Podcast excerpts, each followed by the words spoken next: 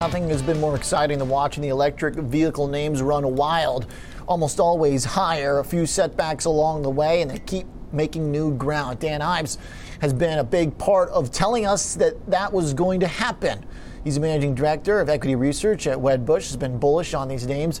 Uh, Dan, let's start with NIO today. Let me just get your response to the aftermarket news that uh, they are going to take advantage a little bit of some of the environment right now. It seems 1.3 billion dollars in convertible senior notes. So there's a little stock involvement given the convertible aspect. What's that mean?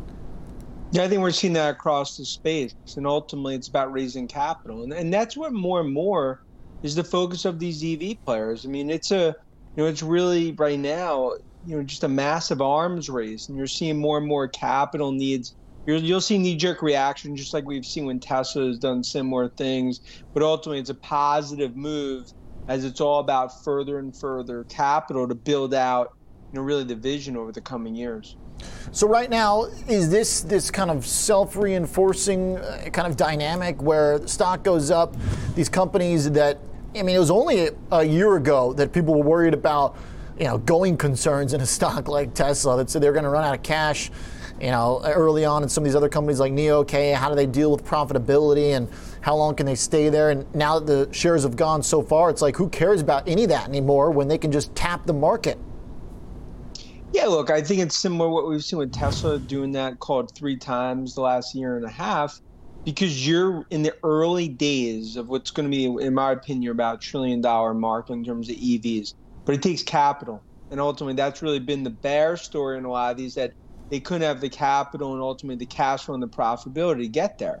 But you've seen with the equity markets and the optimism, it's given them that ability to hit the bid and ultimately, you know, gain more and more capital. And that's something that NIO's doing. And you look, you see with Xpeng and others in China, because it's an arms race, especially going after Tesla and others in the Chinese EV market. I think what you saw with NIO Day this past weekend, it just shows some of the battery technology. I think that forest for the trees what investors are focused on.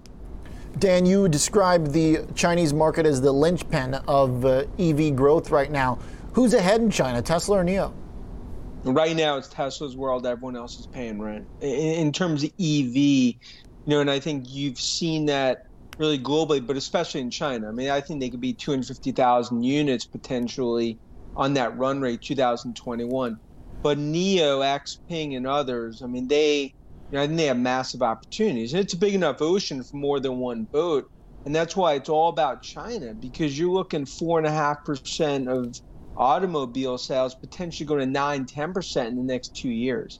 This is a massive market opportunity. And that's why you're seeing all these Chinese EV players continue to move higher, just given what we're seeing in terms of that inflection of demand. And NIO continues to be the golden child in terms of what we're seeing in China.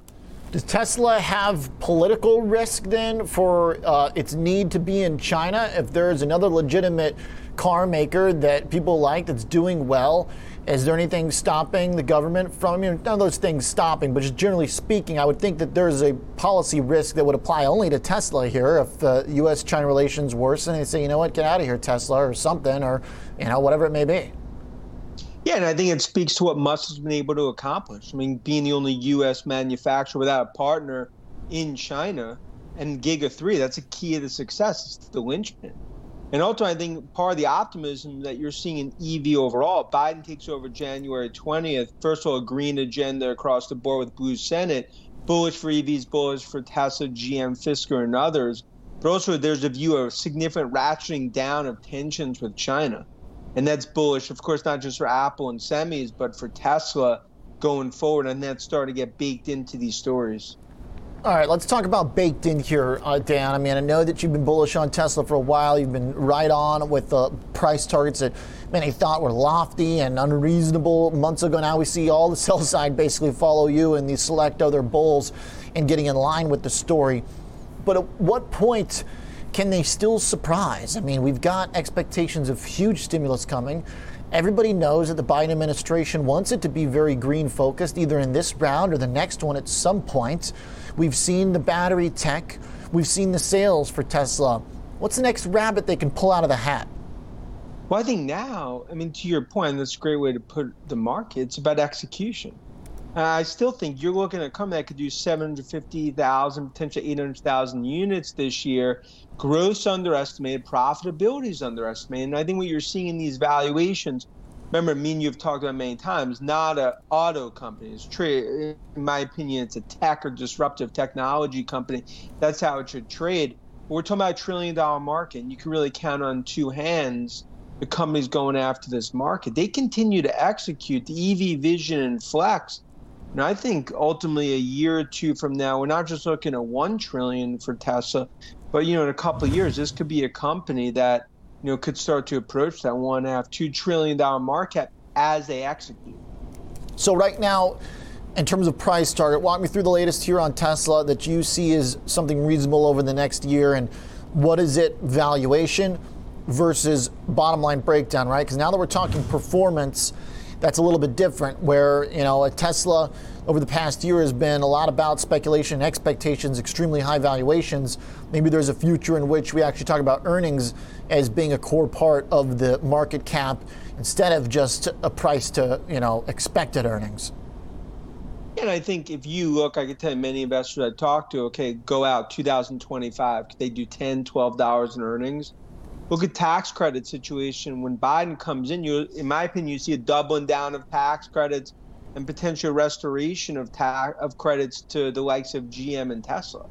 And that's something that really changes the whole game in terms of profitability going forward. So, you know, I view it from a thousand dollars continues to be the bull case here. But if they execute, you know, the way that we're looking, you, know, you could be ultimately this could be something that beats numbers by 10 15 20% in terms of deliveries. Then you look at a million units in 2022 and that's where i think the whole valuation starts to change. And i just want an important point. You start to sum of the parts the company. In other words what's the battery business worth? What's the energy business worth? What's the solar business? I think more and more that's how more investors are viewing this. Very similar as we've seen some of the parts with apple and others Okay. And for NIO versus Tesla, does one have to pick one over the other right now, or are these both winners? Both winners. Obviously, NIO I view as more totally focused on China market. Of course, they'll be in Europe this year and potentially U.S. next year. But but Tesla continues to be the core EV play. But but I view it. You play the whole EV supply chain from batteries to the makers to supply chain to OEMs across the board. That's the play. Tech, EV, I think these stocks continue to go much higher, especially in what I view as just a bullish political backdrop for EV with a blue Senate. I got one more for you, Dan, before I let you go. Uh, this is about NIO specifically, where, you know, everybody kind of knows the popularity of Tesla among retail investors, but it's expanded now, and a lot of the uh, institutional folks, I think, are coming around. But for NIO, there's a great article out over the weekend and this morning that was getting spread around from Bloomberg, just looking at the role that NIO has in these online trading forums on TikTok. It's like the most mentioned company out there. The number of mentions is mind blowing.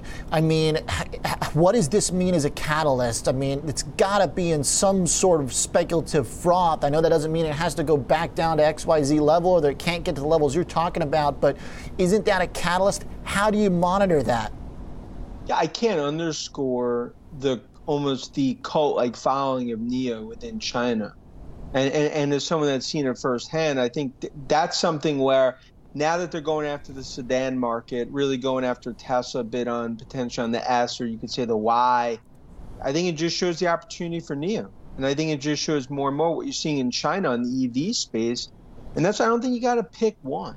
I think NIO continues to obviously be the best player there. You look at Xpeng, Li Auto, and others. You got 100 plus makers going after China EV. And I think we're just starting to see what's really a golden age for EV. Okay. Appreciate it, Dan. Good to catch up.